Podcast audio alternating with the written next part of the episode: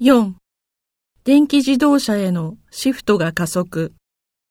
欧州を中心にガソリン車から電気自動車への転換が加速している。背景に深刻な温暖化問題がある。電気自動車は石油などの化石燃料を使用せず、二酸化炭素を排出しない。7月に英仏政府は新たな政策を発表し、ガソリン車の販売を段階的に禁止することにした。今後、こうした政策はアジア地域にも広がるとみられる。